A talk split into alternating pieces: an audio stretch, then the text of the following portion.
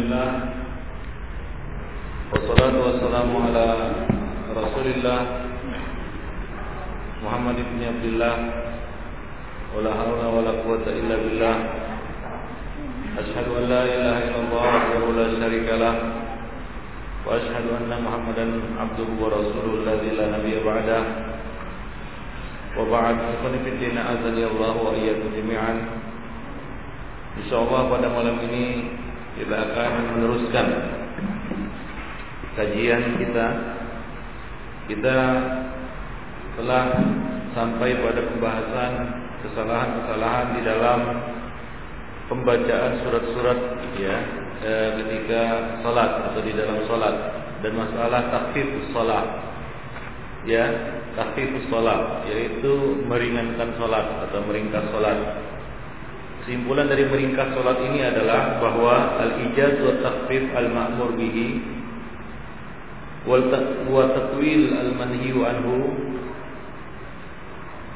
meringkas dan meringankan solat yang diperintahkan dan memanjangkan solat yang dilarang itu la yumkinu ay yurja fihi ila adati ta'ifatin aw ahli baladin aw ahli madhhabin tidak mungkin dikembalikan ya ukurannya kepada kebiasaan satu golongan atau kebiasaan penduduk setempat atau penduduk satu negeri atau pengikut mazhab tertentu.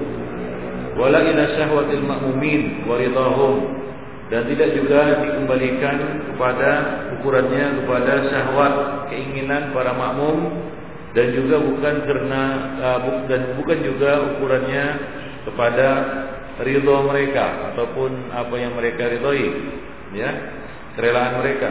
Wala ila istihadil a'immah alladzina yusalluna bin nas wa ra'yihim fi dzalika dan tidak juga dikembalikan kepada istihadnya imam yang mengimami sholat eh, apa namanya bersama manusia dan bukan juga dikembalikan kepada pendapat-pendapat mereka Fa inna dzalika la yanḍabit karena itu sifatnya abstrak ya tidak konkret.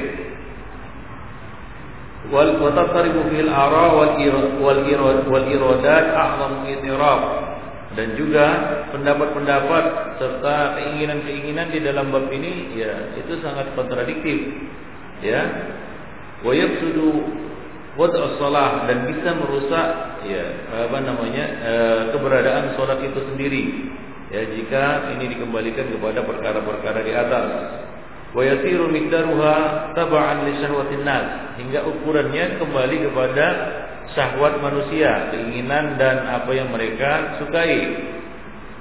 Wa mithli hadza la ya'la ta'ti bi syariah. Dan syariat tentu tidaklah ya datang dengan cara seperti ini dan tidak menetapkan ya ibadah atau apa pun dengan cara seperti ini balil marja fi zalika namun yang jadi rujukan di dalam masalah meringkas meringkas dan memanjang e, meringkas dan memendekkan salat yang diperintahkan serta memanjangkan salat yang dilarang itu ya adalah marjanya adalah at-tahakkum ila ma kana yaf'aluhu sallallahu alaihi wasallam.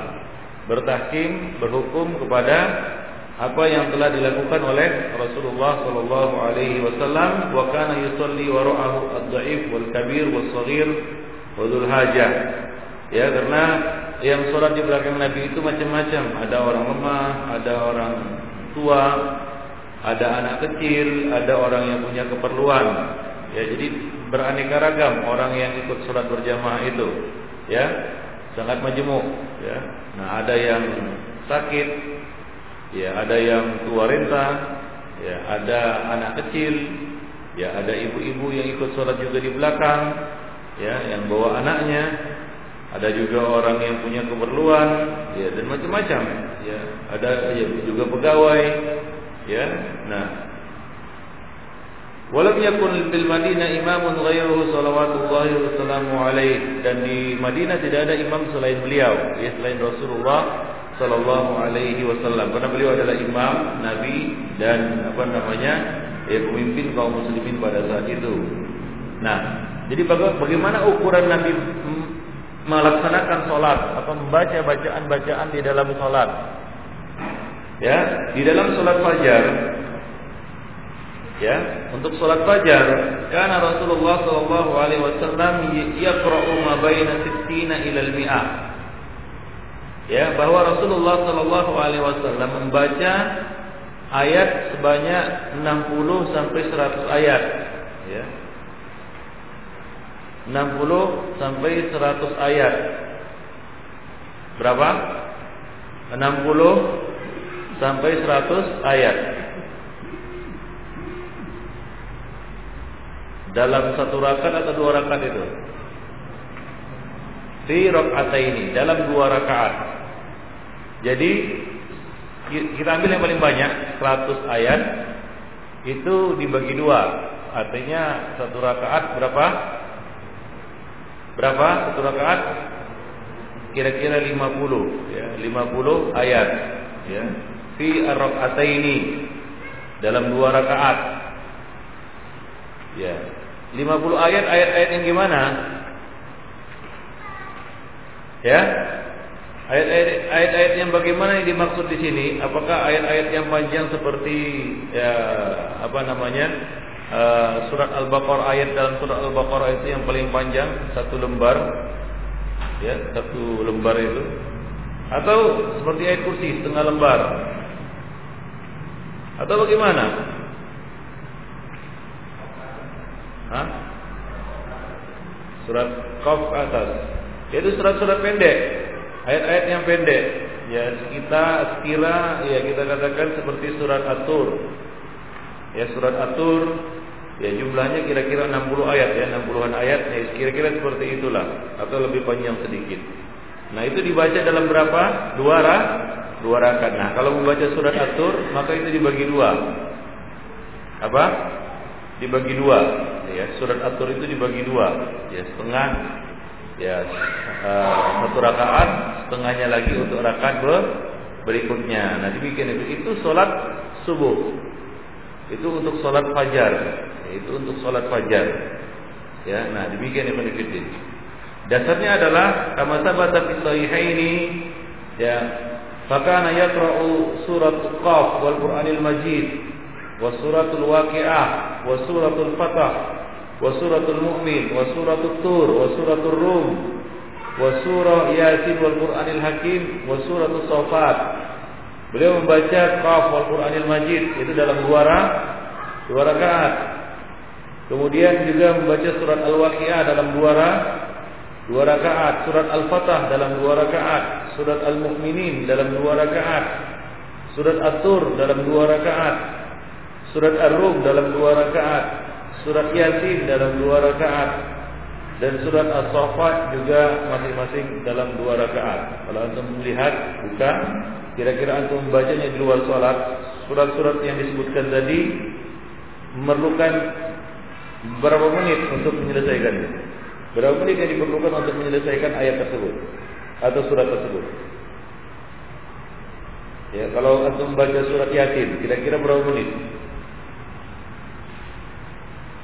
15 menit. Cukup. Surat yasin. 15 menit. Baca surat yasin 15 menit sudah selesai. Hah? cukup. Ya kira-kira seperti itu. 15 menitan. Nah itu dalam dua dalam dua rakaat. Itulah dia ukuran surat subuh ya. Jadi lebih kurang 15 menit sampai 20 menit lah paling lama. Paling lama 20 menit ya. Paling lama Ya. Nah, demikian. Nah, jadi ukurannya antara 15 sampai 20 20 menit. Demikian itu nifidin. Wa hadha miqyas salatil fajr. Wa qad i'tabara as-sahaba radhiyallahu alaihim qira'at surat as-safat min bab at-takhfif fiha. Nah itulah dia ukuran surat fajar dan para sahabat menganggap pembacaan surat safat termasuk meringankan solat ya di dalam surat fajar. Nah, diriwayatkan secara sahih dari Ibnu Umar radhiyallahu anhu ia mengatakan karena Rasulullah sallallahu alaihi wasallam ya'muru nabi takhfif wa ya'ummu nabi safa. Rasulullah sallallahu alaihi wasallam memerintahkan kami untuk meringankan salat dan beliau mengimami kami dengan membaca surat Safa.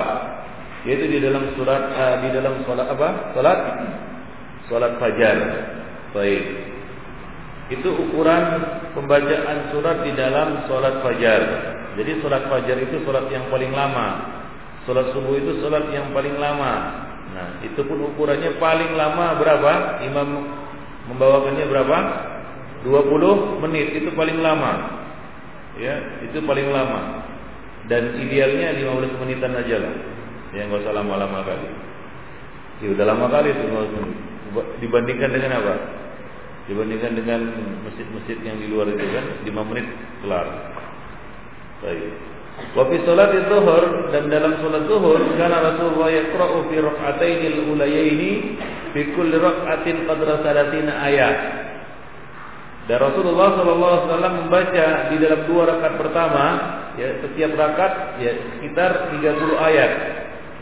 Wa fil akhir wal ukhrayaini qadra khamsa ah, khamsa asyarata ayat. Dan pada dua rakaat terakhir sekedar berapa?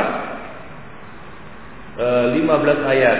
Ya seperti yang disebutkan di dalam Sahih Muslim dalam uh, dalam satu riwayat Ya anna qadra qiyamihi fil ulayaini alif lam mim tanzilul kitab. Ya surat apa itu? Alif lam mim tanzilul kitab. Hah? Bukan. Surat apa nih? Alif lam mim tanzilul kitab. Surat hmm, Luqman ya. Ya. Alif lam mim ha? As-Sajdah. As-Sajdah berapa ayat? Berapa ayat? Surat As-Sajdah. Ada kira-kira 30 ayat? Ada ya? Iya, 30 ayat. Kira-kira seperti itu. Wa kana min tuliha ma qalahu Abu Sa'id Al-Khudri dan panjangnya sholat zuhur seperti yang dikatakan dijelaskan oleh Abu Sa'id Al-Khudri yang mengatakan kanat sholat zuhri tuqam. Nah, saat sholat zuhur ditegakkan, fayantaliqu ahaduna ilal baqi, salah seorang dari kami berangkat menuju baqi, fayaqdi hajatahu, kemudian dia menunaikan hajatnya di sana, thumma yati ahlahu, kemudian dia pulang mendatangi keluarganya, lalu dia berwudu, thumma yarju masjidin Ya, kemudian dia kembali ke masjid, ilal masjid yaitu masjid Nabi, wa Rasulullah SAW fi rakaatil ula. Mimma yatul mimma yatuluha. Nah, jadi ukurannya kata beliau, ya kata Abu Said Al-Khudri, ya Rasulullah SAW mengerjakan salat zuhur. Untuk rakaat pertama, begitu takbir ada seorang laki-laki yang keluar ya ke Baqi. Lalu dia menunaikan hajatnya di sana, buang air kecil lah. Lalu setelah selesai buang hajat dia kembali ke rumah untuk berwuduk di rumahnya. Kemudian dia kembali ke masjid sementara Rasulullah masih pada rakaat pertama. Antum pernah ke Masjid Nabawi? Ya. Siapa yang pernah ke Masjid Nabawi? Unjuk gigi. Siapa yang pernah ke Masjid Nabawi? Masjid Nabawi yang sekarang ini ya tentunya itu sudah sangat besar. Ya, sudah diperluas. Ya, dulu kota Madinah itu ya seluas Masjid Nabawi sekarang ini. Ya, enggak luas-luas sekali dulu kan begitu ya. Nah, jadi Masjid Nabawi itu dulu yang tempat yang aduh gak ada fotonya pula. Yang kubah hijau itu, kubah hijau dan sekitarnya ada apa namanya? Eh, kubah yang bisa apa namanya kembang kempis itu kembang kempis buka tutup itu. Yang bisa buka tutup itu kan itu itu itu beranda. Ya. Jadi e, masjid Nabi Nabawi itu dulu ya seperti itu aja. Nggak luas-luas amat seperti sekarang. Nah jadi kalau kita dari situ ya pergi ke Baki itu kira-kira berapa menit? Ya. Dari inilah dari karena kita anggap dia berangkat dari Raudhah atau dari macam mana dari mimbar? Kan ada pintu kan kalau ke kiri itu kan ada apa makam Nabi kan? Terus ada pintu baki kan? Dan terus ke baki itu kan? Lempengnya kalau ke kiri ya kan? Betul nggak? Betul. Ya enggak dia enggak yang belum yang belum berangkat ke sana nggak bisa bayangkan lah mungkin. Makanya segera. Iya. Itu kan kalau kalau kita apa namanya e, ke arah kiri terus itu kan kebaki. Itu kira-kira berapa menit? Dari mihrab Nabi. Dari apa? Dari apa? Tempat imam, ah? 10 menit. 10 menit. Hah? 5 menit aja. Kebaki, kebaki. 5 menit. Ya, kira-kira 5 menit. Nah, buang hajat kira-kira ya, buang hajat buang, buang hajat kecil berapa? 1 menit. Ya, hajat kecil. Ya, satu atau dua menit. Kemudian dia pergi ke rumahnya. Ya, dulu sekitar Masjid Nabawi itu rumah para sahabat. Ya, Nah, kira-kira taruhlah dua menit, atau sepuluh menit lah, ya. Kembali kembali lagi dia, lima belas menit. Dia kembali lagi ke masjid, sementara Nabi masih rakaat per pertama. Ya, ini saat beliau memanjangkannya. Saat Rasulullah SAW memanjangkannya. Ya, dikatakan mimma yutawiluha karena Nabi waktu itu memanjangkan sholat zuhur. Jadi sholat zuhur yang dipanjangkan oleh Nabi itu rakaat pertamanya saya mencapai hampir mencapai 15 menit satu rakaat rakaat pertama begitu. Panjang kan? Panjang.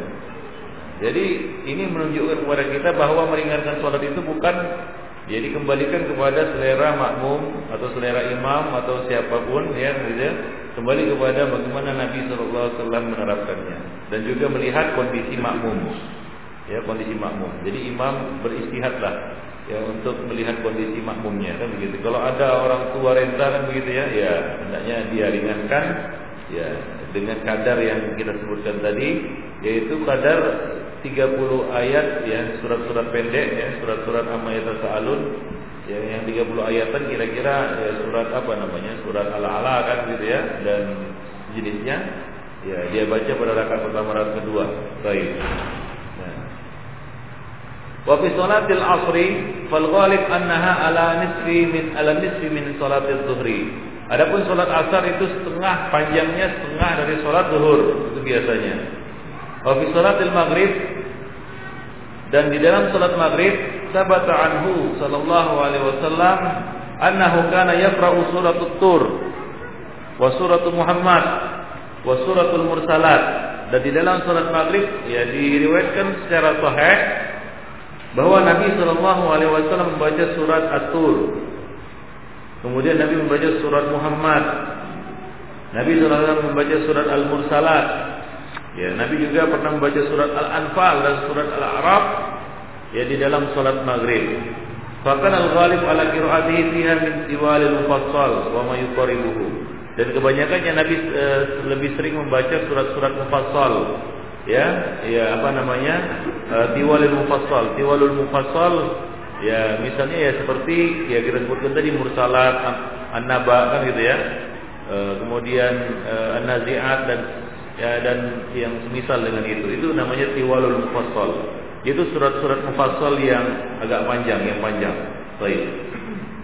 Fama yaf'aluhu katsirun minal a'immah minal mudawama ala qira'ati qisar suwar fiha. Adapun yang dilakukan oleh kebanyakan imam yang yang senantiasa dan selalu membaca surat-surat pendek di dalam surat maghrib ya khurujun an kamali hadihi sallallahu alaihi wasallam ya ia telah keluar dari kesempurnaan petunjuk Nabi Shallallahu Alaihi Wasallam. Nah di sana ada sebagian imam bahkan ya rata-rata masjid-masjid yang ada mereka ya selalu dan terus menerus membaca surat-surat pendek di dalam surat maghrib. Nah ini ya tidak tepat juga. Ya hendaknya kadangkala imam membaca surat-surat panjang di dalam surat maghrib. Dan itu tidak terlarang. Ada yang menyatakannya makruh. Katanya makruh salat maghrib baca ayat panjang-panjang. Ya, kenapa? Karena waktu maghrib pendek. Ya kita katakan nggak ada hubungannya waktu maghrib pendek dengan apa? Dengan membaca surat panjang. Nabi pernah membaca surat Al-A'raf ya di dalam surat maghrib. Ya, itu tahu sendiri bagaimana panjangnya surat Al Al-A'raf. Demikian Ibnu Fiddin. Ya kalaupun selesai sholat sudah keluar waktu maghrib itu nggak jadi nggak jadi masalah. Ya, yang jelas ketika dia eh, ketika bertakbir, ya dipastikan dia berada di dalam waktu sholat. Ya, waktu sholat yang dikerjakannya yaitu sholat apa? Maghrib. Nah, kalau keluar barulah Kayak kita katakan ya dia nggak sah sholatnya kan begitu. Baik. Nah, wabaduhum yahtaju bidzalika bitilkal ibarah asy-syai'ah al-asina al-gharib al-maghrib gharib. Ya, sebagian orang sering berhujah dengan ungkapan yang populer diucapkan orang mengatakan al-maghrib gharib. Maghrib itu gharib. Wa sahih inda ahli ilmi anna waqt al-maghrib yamtaddu ila maghrib asy-syafaq.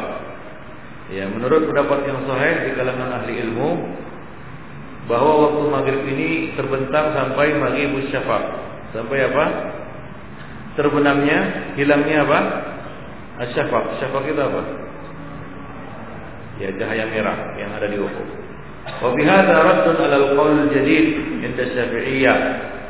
Dan ini merupakan bantahan terhadap qaulul jadid di kalangan ulama-ulama Syafi'iyah iz annahum ya'tabiruna anna nihayat waktu maghrib ghayr mumtadda bal mudayyaqah. Mereka ber, beranggapan bahwa ya akhir waktu maghrib itu tidak panjang, ya bahkan sempit. Bihaitsu ya tattafi'ul wudu wa sitrul aurah wal adzan wal iqamah. Yang mana waktunya itu hanya cukup untuk berwudu, menutup aurat, azan dan iqamah. Nah, ini ini tidak benar. Jadi waktu maghrib itu ya terbentang sampai apa? menghilangnya safak syafa merah yaitu cahaya merah di ufuk. Demikian. Baik. Wahada marajahu jama'atun minal min muhaqqiqi asy-Syafi'iyah. Dan inilah yang sebenarnya dirajikan oleh eh, apa namanya eh, sejumlah ulama-ulama Syafi'iyah. Al-Imam Nawawi mengatakan al hadis hadis-hadis sahih yang menjelaskan ya bima qalahu fil qadim wal al ahadits sahihah musarrihah bima qalahu fil qadim. Jadi hadis-hadis yang sahih menegaskan kebenaran pendapat beliau yang qadim yang lama, ya. Wa ta'wilu ba'dihim wa wa ta'wilu ba'diha muta'adzirun dan menakwil sebahagian dari apa namanya hadis-hadis itu adalah satu yang muta'adzir yang terlalu dipaksakan lah. Wa huwa shawab, sementara itulah yang benar. Wa mimman ikhtarahu min ashabina Ibnu Khuzaimah. Di antara ulama-ulama kami yang memilih pendapat ini adalah Ibnu Khuzaimah, Al-Khattabi, Al-Baihaqi, Al-Ghazali di dalam Ihya, yaitu Ihya Ulumuddin, wal Baghawi di dalam Tahdhib dan lain-lainnya. Faqad sarraha Al-Hafiz annahu lam yara hadisan marfu'an fihi tansis al-qira'ah fi salat al-maghrib min kisaril fasal ya dan Al Hafiz Ibnu Hajar Al Asqalani menegaskan bahwasanya ia belum pernah menemukan hadis marfu yang menetapkan bahwa bacaan di dalam surat maghrib adalah dari surat-surat al Mufassal ya surat-surat apa nama pendek dari ayat surat-surat mufassal. Ya dari surat-surat pendek dari surat-surat mufassal. Illa hadisan wahidan. Wabayyana annahu ma'lul. Kecuali satu hadis saja. Dan itu pun dijelaskan oleh beliau bahwasanya hadis itu cacat. Jadi enggak benar ya kebiasaan sebagian imam atau di beberapa masjid yang mengkhususkan ayat-ayat pendek ya di dalam salat-salat maghrib ya yang mengkhususkan salat-salat apa namanya surat-surat pembacaan surat-surat pendek di dalam salat maghrib biasanya ayat yang menjadi langganan di dalam salat maghrib rakaat pertama kuliah ya ayyuhal kafirun Rakaat kedua apa? Qul huwallahu ahad. Al-Ikhlas kan begitu ya. Itu sering itu. Di beberapa masjid kalau udah sholat maghrib itu ya ayat itulah yang menjadi langganan. Kadang-kadang inna atau inna kal kausar kemudian idza jaa nasrullahi wal fath kan begitu ya. Nah, atau qul a'udzu birabbil falaq ya, rakaat kedua qul a'udzu birabbin binnas. Ya, nah ini tidak atau di ilahi Quraisy kemudian ra'aital ladzi bidin. Jadi ini tidak uh, tepat ya. Nah, bukan tidak boleh. Bukan tidak boleh membaca kisah mufassal, surat-surat pendek dari ayat-ayat mufassal. Boleh, tapi merutinkannya ya. Selalu membaca ayat-ayat pendek. Nah, ini yang keliru ya. Nah, kalau antum yang membacanya silakan, tapi jangan merutinkannya. Khususnya para imam. Ya, hendaknya kadang-kadang ya, atau sering ya, apa namanya lebih sering membaca surat-surat tiwalul mufassal, surat-surat panjang dari ayat-ayat mufassal. Ya, nah demikian Ibnu Fitin. Azani Allah wa iyyakum. Baik. Nah itu sholat maghrib. Kemudian sholat isya. Al-miqdarul ghalib fi dzalika ya ukuran sholat isya yang biasa dilakukan oleh Rasulullah adalah wasyamsi wa duhaha wa nahwiha min dan surat-surat yang semisalnya. Asyamsi wa duhaha wal laili kan begitu ya? Iya. Wa tini wa zaitun. Atau apa namanya sabih isma rabbikal a'la was samai tariq. Kan begitu ya? Atau apa? Uh, wal fajr wal layl asr atau hal ataka hal ataka haditsul ghasyiyah atau ayat-ayat atau surat-surat semisal dengan itu jadi Nabi tidak panjang-panjang dalam surat Isya karena surat Isya itu berat orang mau pergi tidur kan begitu ya habis sholat mau tidur nah kalau panjang-panjang nanti ketiduran di dalam sholat Ya. Nah, Nabi lebih panjang membaca surat Maghrib daripada surat Isya. Ya. Jadi dia, kalau dibandingkan antara surat Maghrib dan surat Isya, mana yang lebih panjang dibaca? Mana bacaan yang lebih panjang yang dibaca oleh Nabi? Mana yang lebih panjang dibaca oleh Nabi? Surat Maghrib atau surat Isya? Surat Maghrib. Nah, apa yang dilakukan oleh kaum muslimin sekarang ini kan terbalik. Yang panjang justru surat Isya. Nah, surat Maghrib pendek kan begitu ya. Nah, kecuali ada eh, apa namanya kebutuhan khusus. Misalnya ada taklim kan gitu ya, ada maghrib, ya nanti isya kan biasa kan begitu ya. Maka imam apa namanya meringkasnya kan begitu. Tapi kan dia tidak tiap hari. Ya, ada mungkin eh, hari-hari tertentu saja kan begitu. Nah, jadi hari-hari yang lainnya yang tidak ada kegiatan hendaklah yang membaca surat-surat yang panjang ya dan kalau tiap hari gimana ya mungkin nggak tiap hari ada kegiatan antara maghrib dan dan isya atau itu kan fitil wala hal ini dikembalikan kepada zuruf yaitu kondisi dan keadaan yang berlaku ya Baik, tapi jangan mengkhususkannya. Kalau ada kesempatan membacanya, eh, ada kesempatan membaca surat-surat yang panjang, hendaklah membacanya ya. Baik. Jadi Nabi lebih panjang lebih lebih panjang membaca uh, di dalam sholat maghrib daripada dalam sholat isya. Jadi sholat isya itu lebih pendek. Ya, karena di dalam sholat maghrib biasanya orang itu lebih bersemangat, ya, masih segar, pulang kerja kan begitu ya. Jadi belum, ya belum loyo dia, masih segar, ya masih kuat lah. Dibaca ayat agak panjang sedikit, ya agak goyang dia. Tapi uh, surat Isya, nah ini udah mulai goyang kan begitu ya. Pikirannya kan sudah mau tidur. Nah, kalau dia panjang, baca panjang, ya, misalnya baca surat Al-Baqarah atau surat uh, Ali Imran atau surat-surat yang panjang, ya. Bahkan mungkin baca surat Al-Hujarat, surat Qaf, protes itu orang. Kenapa? Ya. Orang mau pergi tidur, capek uh, seharian bekerja kan begitu. Nah, demikian yang berikut Baik. Nah itulah dia ukuran ya bacaan salat yang di, yang dibaca oleh Rasulullah sallallahu alaihi wasallam. Asamin yang kedelapan. Wa bihadil munasabah dalam kesempatan ini katanya katanya Labudda min at-tanbih ala qiraati ulaika an-nafarina fi Ramadan. Ya, alladzina la la yata'adduna al-ayah wal ayatain fi. Nah, di sini perlu diingatkan bacaan yang dilakukan oleh orang-orang yang nafarin, naqarin apa? Naqarin fi fi Ramadan. Orang-orang yang salat patu ayam, naqarin artinya orang-orang yang salat patu ayam ya, di dalam pelaksanaan salat tarawih qiyam Ramadan. Ya, apalagi yang 23 Terus ngejar target harus selesai kurang dari setengah jam. Kalau kalau tidak kolaknya nanti dingin. kolaknya dingin, bandreknya dingin kan gitu. Nah, itu sudahlah ngebutlah. Apa yang mereka lakukan? Alladzina la yata'addawna al-ayat wal ayataini fi Ya tidak tidak tidak tidak lebih dari tidak yang, yang membaca tidak lebih dari berapa? satu atau dua ayat aja dalam setiap rakaat. Yang membaca tidak lebih dari satu atau dua ayat saja di dalam setiap rakaat. Bahkan ya ada ayat langganan atau ada surat langganan. Ya, yaitu apa? Kulhu kalau mulai dari satu sampai lima belas. Ya, kulhu kan, betul ya?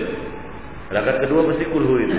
Lalu dibacanya eh, rakaat pertama itu berjejer itu mulai dari al ataka apa?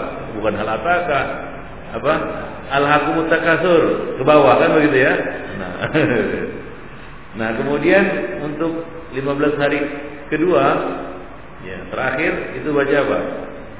Inna anzalnahu fi lailatul qadar. Nah, itu saja yang dibacanya. Ya, jadi jadi rutinitas dan itu jadi bid'ah. Ya, dia baca itu secara rutin itu jadi bid'ah. Ibadillah azani Allah wa iyyakum jami'an. Karena mereka mengharuskan itu. Ya, dan terus menerus melakukannya. Dan ini bertentangan dengan uh, sunnah Rasulullah SAW. Bahkan ada yang hanya membaca satu atau dua ayat saja.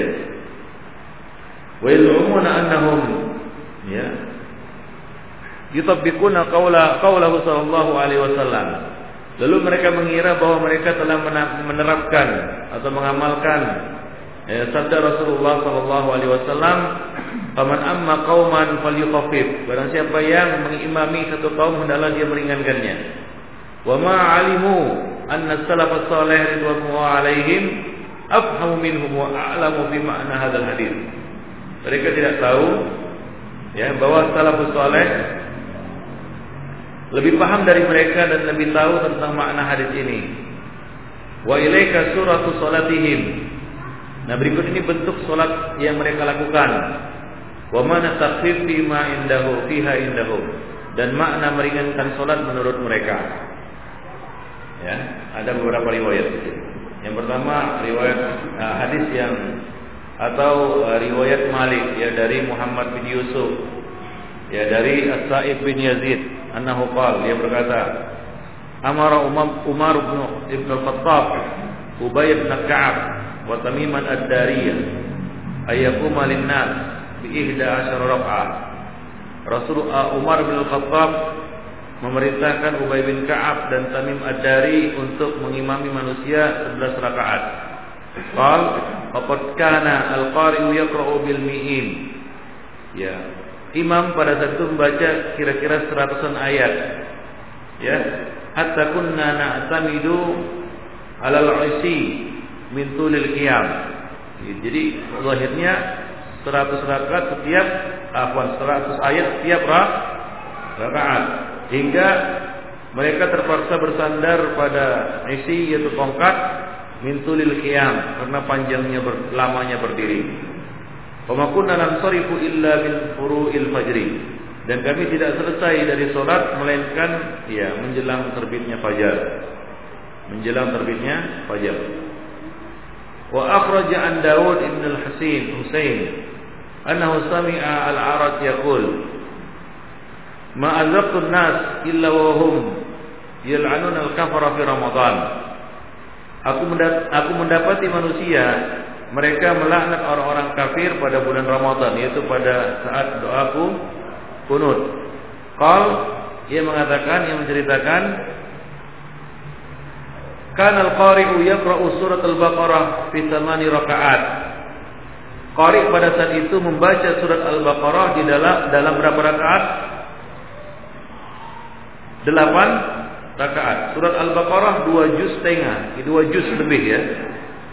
Ada dua juz lebih ya, dua juz lebih, hampir dua juz setengah. Itu dia surat Al-Baqarah. Itu dalam berapa? Dalam delapan rakaat. Berarti satu rakaat kira-kira berapa itu? Satu rakaat sepuluh, uh, uh, satu juz sepuluh lembar. Berarti dua puluh halaman. Dibagi delapan. Taruhlah surat Al-Baqarah dua juz setengah. Berarti berapa halaman? Berapa lembar? Kita lembar lah. 10 lembar itu setiap juz. 2 juz setengah berapa? 25 lembar. Dibagi 8. Berarti satu rakaat berapa lembar? 3 lembar. Jadi satu rakaat 3 lembar.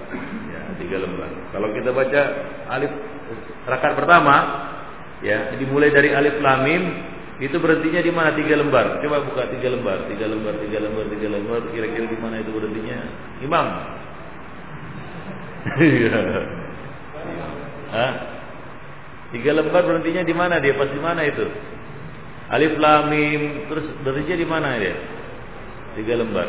Oke itu itu nggak jadi ukuran itu itu itu musab Indonesia itu nggak jadi ukuran itu. Iya. Nggak sahih. Kurang sahih. Ada.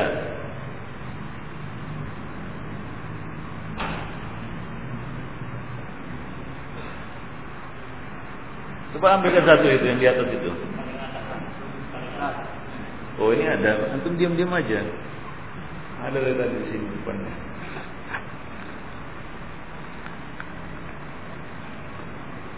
Takut dibilang nggak sahih Quran jadi keluarin. Ya, dimulai dari alif lam mim, satu lembar, dua lembar, tiga lembar. Berarti ya Wattaqu yawman la tajzi nafsun an nafsin shay'a wala hum yunsarun. Nah, ini baru Allahu Akbar. Hah? Dari alif lam mim itu. Satu ra rakaat. Nah, demikian. Baik, itu dia ukurannya. Jadi mereka membaca, membaca uh, imam membaca surat Al-Baqarah dalam 8 rakaat. Fa idza qama biha fi itnatai asyara rakaat ra'an nas annahu qad khaffaf. Dan apabila dia telah melakukannya 12 rakaat, ra'an nas annahu qad khaffaf. Orang-orang mengira eh, imam telah meringankan salatnya. Nah, itu dianggap ringan. Segitu dianggap ringan ya Bagaimana beratnya ya? Baik. Atas yang kesembilan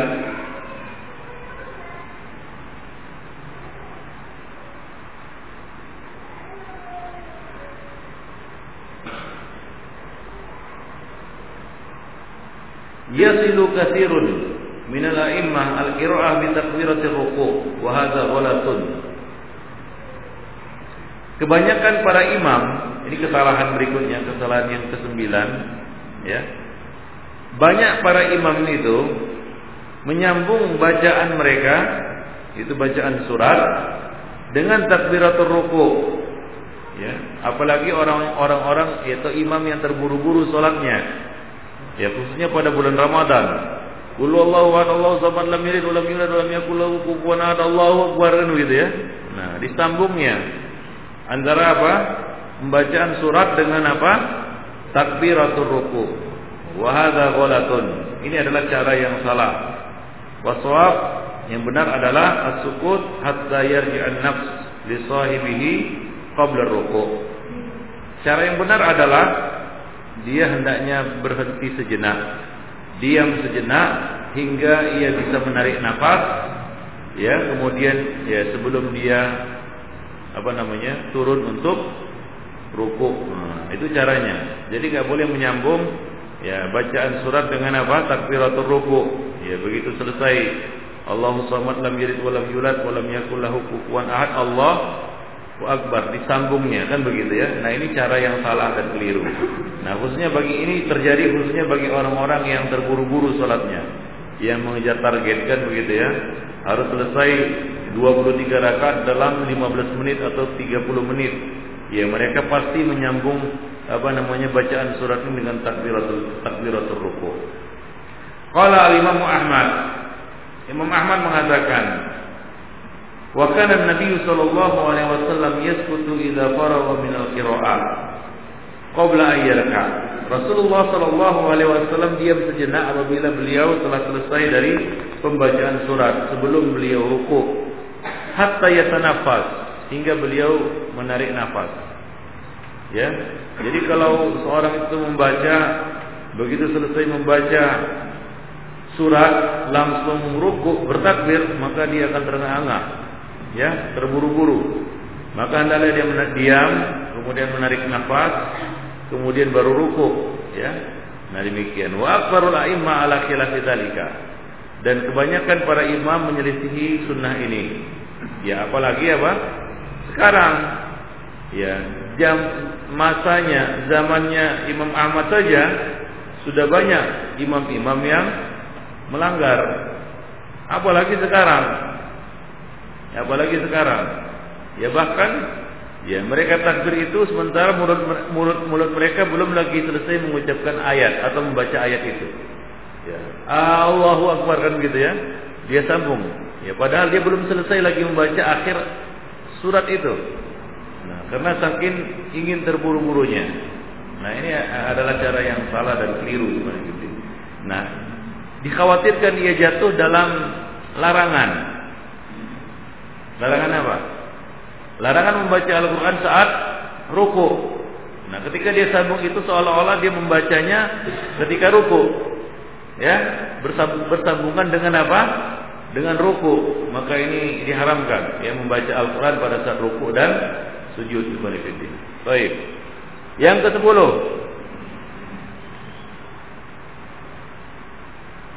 Yaltazim kathirun minal a'immah qira'atu suratul Jum'ah fil isya al-akhirah lailatul Jum'ah. Banyak para imam terus menerus membaca surat Al-Jumu'ah pada surat Isya pada malam Jumat. Malam Jumat surat Isya membaca surat Al-Jumu'ah. Ya. Nah, ini tidak ada dalil yang sahih. Memang ada beberapa salat yang ditentukan uh, yang apa namanya?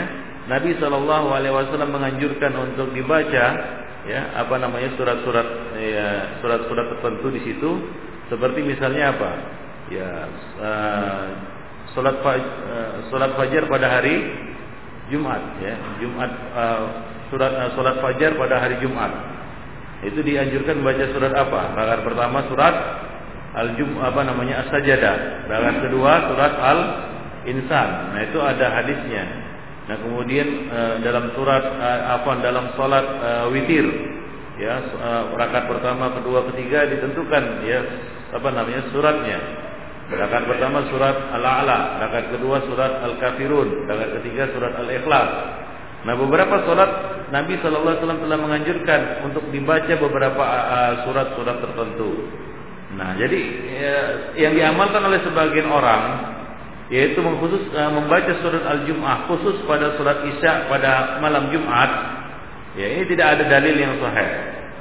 Adapun hadis yang diriwayatkan di dalam bab ini tidak sahih. Ya, ghairu sahih wala yathbutu bihi al-istihbab wala as-sunniyah. Jadi tidak bisa dikatakan mustahab atau sunnah, ya. Nah, dan terus-menerus melakukannya bisa jatuh kepada bid'ah. Baik. Dan perlu saya jelaskan di sini, ya, kata beliau sebagai penutup pembahasan ini adalah an usyira ila anna sahatal masjid khalat minal a'immah as-sadiqin.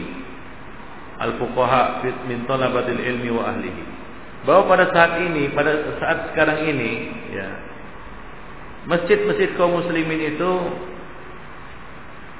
tidak memiliki ya tidak memiliki imam-imam yang sadiq yang jujur fakih dari kalangan para penuntut ilmu atau dari kalangan ahli ilmu illa man rahimahullah kecuali orang-orang yang dirahmati oleh Allah Subhanahu wa taala. Jadi ini beliau mengatakan kebanyakan para imam-imam masjid sekarang ini mereka tidak mengerti ya sunnah Rasulullah sallallahu alaihi wasallam di dalam bab salat.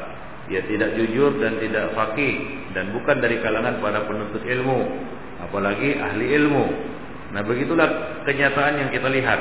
Ya, masjid-masjid sekarang ini jarang ya diimami ataupun imam rotibnya jarang di, dari diambil dari kalangan fukoha ataupun para penuntut ilmu ataupun ya ahli ilmu. Nah, kecuali yang dirahmati oleh Allah Subhanahu wa taala, artinya kecuali beberapa masjid yang memang ditunjuk di situ ataupun ditugaskan di situ orang yang mengerti ya fikih salat dan bisa menjadi imam, ya betul-betul bisa menjadi imam. Baik. Ya, wa tuqaddam al-yawm katsirun minal awam wal juhal li hadzal mansab. Nah, kebanyakannya pada hari ini yang dimajukan menjadi imam adalah orang-orang awam, orang-orang jahil. Nah, wahum la yusinun al-Fatihah. Sementara mereka sendiri, imam-imam itu tidak bisa membaca surat Al-Fatihah dengan baik. Fadlan an ijabati sa'ilin yas'alu an hukmin au khuluqin yahummuhu wa yufiduhu fi dinihi wa dunya. Apalagi untuk ditanya apalagi untuk menjawab pertanyaan-pertanyaan orang yang bertanya kepadanya tentang hukum, tentang akhlak, ya, uh, yang penting dan bermanfaat bagi kaum muslimin dalam urusan din maupun dunia mereka. Artinya, ya, beliau menjelaskan di sini kenyataan yang di, kita lihat ya, yang kita alami sekarang ini masjid-masjid kaum muslimin diimami oleh orang-orang yang memang tidak layak, yang bukan orang yang fakih bukan ahli ilmu, bukan penuntut ilmu hingga mereka ya tidak bisa menjalankan tugas imamah ya, tugas sebagai imam dengan dengan baik. Ya, bahkan membaca surat Al-Fatihah aja mereka nggak bisa. Walam yataqaddam haula'i ila liyartaziqu min tariqihi wa babihi. Dan mereka ini memberanikan diri untuk maju hanya karena ingin mendapatkan gaji dari kedudukan tersebut. Ya, wais wa yashghalu hadzal makan astaghir min ahlihi wa aqifaihi. Ya, dan mereka justru menyingkirkan ya dari tempat yang yang terhormat ini orang-orang yang sebenarnya layak dan berhak untuk menempatinya. Baik. Hatta sirna fi ba'di biladil muslimin ya lal asaf la nastaghrib an najid imaman li masjidin minal masajid la yatawaffaru fihi syartun min syurutil imamah dan ya sirna fi ba'di biladil muslimin ya hingga di sebahagian negeri-negeri Islam ya ini sangat disayangkan. Ya tidak mengherankan kita temukan atau kita temui imam-imam masjid yang tidak memenuhi kriteria dan syarat-syarat sebagai imam. Wala nastagrib an najidahu yahliku lihyatahu wa yutilu min sawaribihi wa yajurru taubahu wa aba'at wa abatahu wa aba'atahu ya tabakturan. Nah, kita lihat penampilan mereka, mereka mencukur jenggot, ya kemudian mereka memanjangkan kumis kan begitu ya, mereka isbal ya dengan sombong, kadang-kadang pakai emas, kadang-kadang merokok kan begitu ya. Ya, kadang-kadang lucunya apa? Sebelum Ya sebelum mulai kan gitu. Ada juga itu. Sebelum mulai merokok dia kan gitu. Nah begitu mau takbir matikannya. Ya, begitu mau takbir matikannya. Nah itu masih ada. Ya, jadi intinya beliau sini mengeluhkan kondisi para imam yang ya kita katakan begitulah. Ya, ala kadar ya. Ala kadar. Yang lebih parah lagi adalah imam-imam ya seperti kita sebutkan tadi ya kemarin ya, yaitu imam-imam yang sudah lanjut usia. Nah, mereka dipilih ya atau ditunjuk, disorong menjadi imam karena apa? Karena tuanya. Ya. Dan sebenarnya mereka nggak pantas untuk jadi imam. Ada yang giginya copot-copot lagi. Ya. Copot-copot kan gitu. Artinya apa? Nggak ada giginya lagi, tapi dia tetap maju jadi jadi imam. Nah, bacanya pun juga jadi sulit. Bayangkan gak ada gigi kan begitu ya. Gimana dia mengucapkan hmm, apa namanya? Mengucapkan makharijul huruf. Ya, yang kadang yang sebagian huruf itu membutuhkan apa? Ya, gigi kan begitu ya sebagai alat bantu untuk mengeluarkan suara. Ya, antum bayangkan saja lah bagaimana dia membaca Al-Qur'an dengan kondisi ya giginya apa? Pada ya ompong kan begitu ya. Kadang-kadang tinggal apa namanya? Tinggal bibirnya aja gitu gitu. Ya, jadi dipaksakan juga jadi imam kan begitu ya dan dia juga yang nggak tahu diri kan begitu ya pede aja dia maju jadi jadi imam padahal apa namanya ya mulutnya aja payah untuk bergerak nah ya karena tuanya jadi ini seperti itulah dia kondisi kaum muslimin ibn fiddin azani Allah wa iyyakum jami'an ya apa namanya ya sangat memprihatinkan ya masjid-masjid kaum muslimin dan ini juga ya tentunya ya tidak lepas dari ya sedikitnya orang-orang yang fakih ya yang mampu untuk uh, menduduki kedudukan ini. Atau di sana ada orang yang mampu tapi tidak diberi kesempatan. Ya, dengan alasan masih muda kan gitu ya. Masih muda. Nah, padahal banyak ya imam-imam dulu yang yang dimajukan juga mereka masih muda, tapi karena bagus bacaannya, kuat hafalannya, banyak hafalannya, maka mereka dimajukan jadi jadi imam. Nah, demikian. Nah, ya kadang-kadang menyedihkan. Ya. Si imam ini yang sudah tua renta kan begitu ya. Istilah orang orang sini sudah bawa tanah kan gitu ya. Sudah mau game dia. Jalan pun sudah gemeter kan gitu. Ya, maju ke depan pun susah dia kan begitu ya. Maksakan diri jadi imam. Ya, memaksakan diri jadi jadi imam. Tidak dia persilakan, dia persilakan orang-orang yang masih muda, yang masih segar, yang bagus bacaannya, kuat hafalannya, belum lagi pikun. Ini kadang-kadang orang tua yang sudah hampir pikun jadi imam. Ya, sholat pun terus bersalahan. Kadang-kadang bertambah, kadang-kadang berkurang, kadang-kadang bacaannya juga salah, kurang ayatnya, ya, kurang kalimatnya, kan gitu ya. Nah kalau di, kalau dibetulkan nggak mau dia, ya nggak mau dia membetulkannya, maju aja dia terus kan begitu ya. Nah seperti ini ini sangat menyedihkan. Sementara yang di belakangnya adalah orang-orang yang ya para penuntut ilmu kan begitu ya. Ya, atau orang-orang yang terpandang atau orang-orang yang memiliki ilmu, orang-orang yang bagus bacaannya. Ya, itu di belakang dia. Nah, ini kan aneh. Ya, ini aneh. Tapi ya seperti itulah dia e, kebanyakan dari nazir. Ya, tidak mengetahui ahkamul masajid. Apa? Tidak mengetahui ahkam al-masajid. Ya. Ini sebenarnya ada e, kita katakan e, peran ataupun e, tanggung jawab nadir ya di dalam menunjuk imam. Imam apa? imam rotib untuk satu masjid. Jadi pilih orang-orang seperti ini. Nah kadang-kadang juga dilemanya, nadir ini juga segan dia. Enggak ditunjuk Pak si Fulan ini nanti dia cemberut ya. Sementara apa namanya dia orang lama kan begitu ya. Oh, dia apa namanya banyak berinfak di masjid itu kan begitu tanah-tanah dia. Nah kalau nggak ditunjuk jadi imam nanti dia apa namanya segan gitu jadi rasa segan ini hingga akhirnya ya tetap mempertahankan orang-orang seperti ini menjadi uh, apa namanya uh, imam imam masjid dan ini sangat mengganggu ibadah ya. Dan bisa membahayakan sholat banyak orang. Apa? Bisa membahayakan sholat banyak banyak orang. Sudah bacaannya lahan kadang-kadang keliru kan begitu ya. Seperti yang pernah anda ceritakan kemarin kan gitu ya. Sholat dia bingung. Sampai enam rakaat kan gitu ya. Terus subhanallah subhanallah tambah bingung dia. Sudah tua namanya pun orang tua. Ya, sudah mendekati ya kita katakan pikun. Ya, begitu di subhanallah kan bingung dia. ya, tambahnya. Ya. Tambahnya lagi kan gitu. Bertambah banyak subhanallah tambah bingung dia. Dia juga sudah pelupa. Ya namanya juga orang tua. Nah, jadi hendaknya orang tua orang tua seperti ini harus tahu diri ya ya kalau memang sudah udur ya janganlah tetap maju menjadi imam nah dalam hal ini juga anak-anak muda juga harus sigap. Nah kalau tahu orang tua itu sudah uzur ya sudah agak pikun-pikun sedikit ya sudahlah. Ya di jangan jangan jangan segan. Ya sudah dimundurkan aja dia. Karena kapan lagi dia mau mundur? Ya tunggu dia apa namanya? Tunggu dia pikun. Ya kemudian dia dia baru mau mundur dari jabatan imam itu kan tidak. Nah, jadi ini perlu ketegasan dari pihak Nadir ya untuk tidak memilih imam-imam yang apa namanya sudah udur ini, sudah akhir. Apa? Sudah akhir kan gitu. Baik, gimana itu?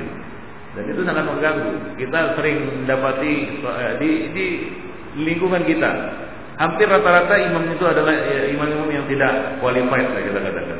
Tidak pantas. Jarang kita temukan. Ya, jarang kita temukan ya, masjid yang imamnya itu benar-benar ideal menjadi imam. Ya. Masjid-masjid umum lah ya, masjid-masjid yang dikelola oleh kebanyakan kaum muslimin. Jarang sekali. Nah. Baik. Itu dia. Jadi demikianlah Ibnu Nanti akan kita lanjutkan dengan masalah musabaqatul imam wa musawatuhu bi af'alil. Mendahului imam atau bergerak serempak dengan imam di dalam melakukan perbuatan-perbuatan sholat. Baik. Ya. Nah, ada yang bertanya? Mungkin banyak yang perlu ditanyakan di sini. Antum ada keluhan imam? Imam di tempat antum? Nah, atau kita buat jasa pengadaan imam gitu. ada pengadaan khotib kan gitu ya. Nah, ada pengadaan imam. Ya. Ya. Hmm. Itu kalau jadi imam Syafi'i atau kalau ulama Syafi'i? Ya. Uh, apa namanya ulama-ulama Syafi'iyah? Bukan. Kaul jadid ulama-ulama Syafi'iyah. Kaul jadid ulama-ulama Syafi'iyah.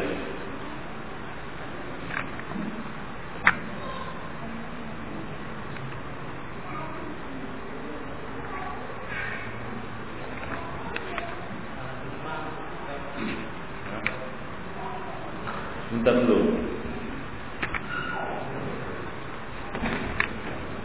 Mana tadi?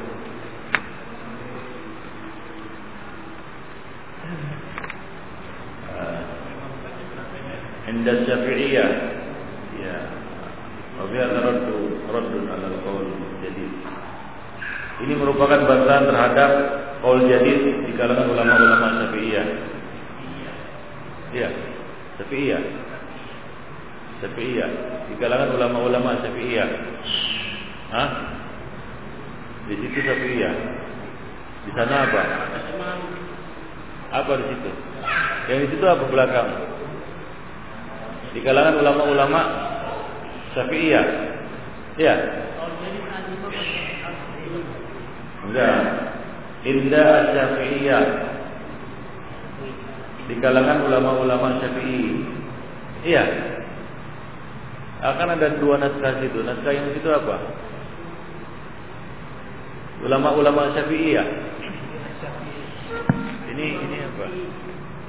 Ini kan sama dengan yang itu.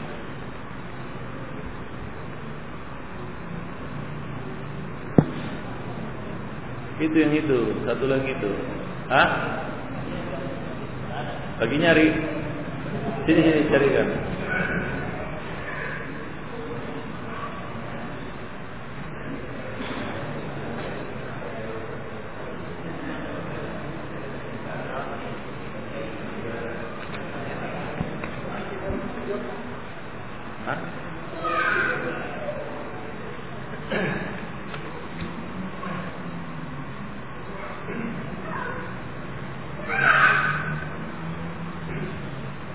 Jadi Jadid pendapat terakhir di kalangan ulama-ulama Syafi'iyah.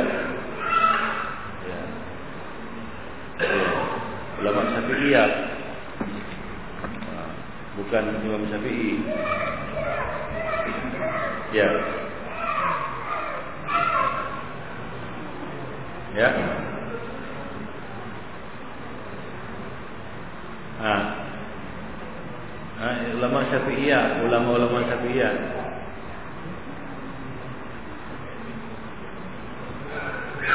Ya. Hmm. Nah. Man.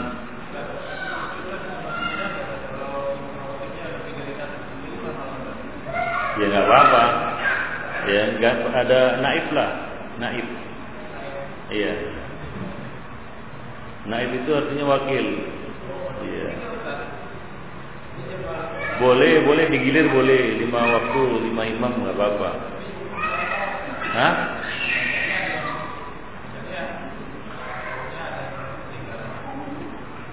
Apa? Hmm. Yang ditanya masalah banyaknya imam roti atau gimana? Hah? Yang ditanya apa yang ditanya? Jelas bertanya tentang imam ratib ada lima orang kan gitu ya. Boleh nggak? Nah, jawabannya boleh. Terus yang lima itu bacanya dengah-dengah gitu. Ya itu lain lagi ceritanya. Mau satu, mau lima, mau sepuluh kan begitu ya. Kalau semuanya dengah-dengah ya sama aja. itu gimana man? Yang namanya imam harus ada syarat ya. Misalnya bacaannya bagus, ngerti waktu ada tamu hukum sholat,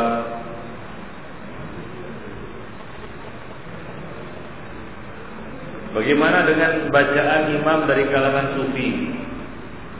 Masih menggunakan bahasa kejawen. Wah. Bagaimana dia sholat dengan dibaca baca kejawen?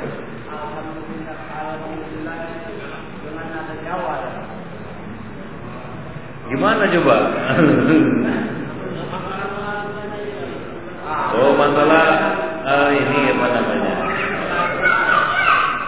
masalah bacaannya melakukannya. Lagu Jawa dia ada yang lagu Minang? Ada ya kan? Ada yang lagu Batak?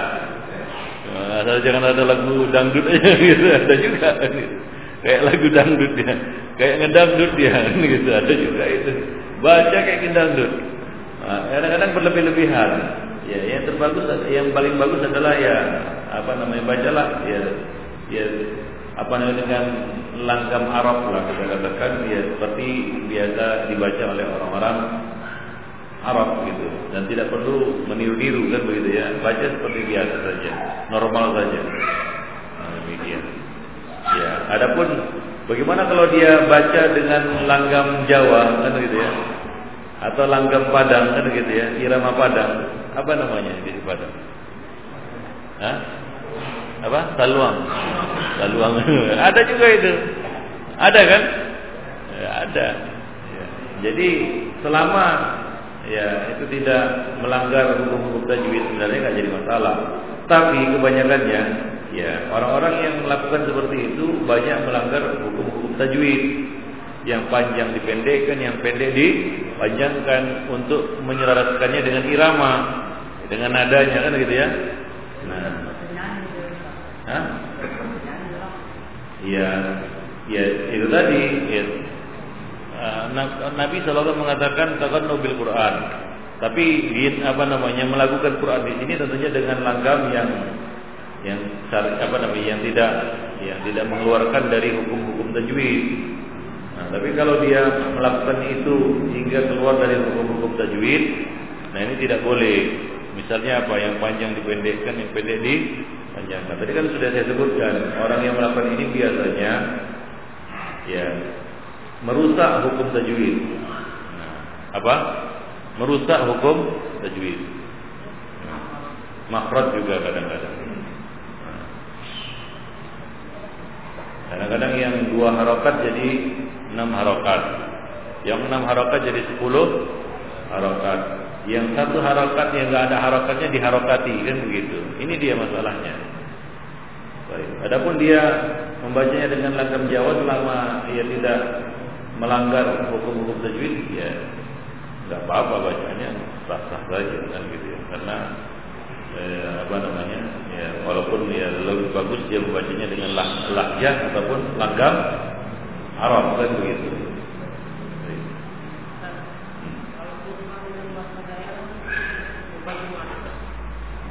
Boleh.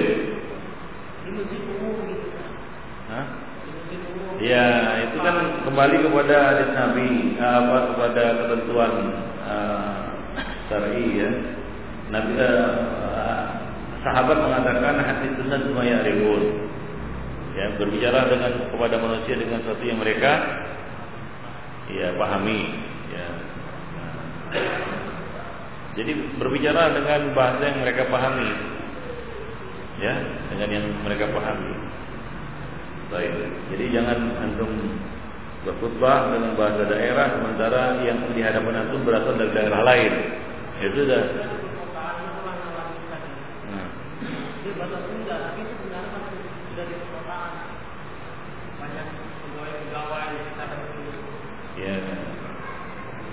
Ya itu tadi, hendaklah dia, dia lihat ya, kondisi masyarakat tempat jadi dia lebih bagus memakai bahasa yang universal yang bisa dipahami oleh banyak manusia di situ. Ya, walaupun khutbahnya sah tapi ya manfaatnya jadi kurang. Kenapa? Karena nggak dipahami oleh para hadirin. Ya, orang yang hadir di Jumat tidak ngerti apa yang dikatakannya. Nah itu ruginya. Kalau ditanya khutbahnya sah atau tidak ya sah, tidak ada masalah. Cuma faedahnya nggak ada. Ya. Ya,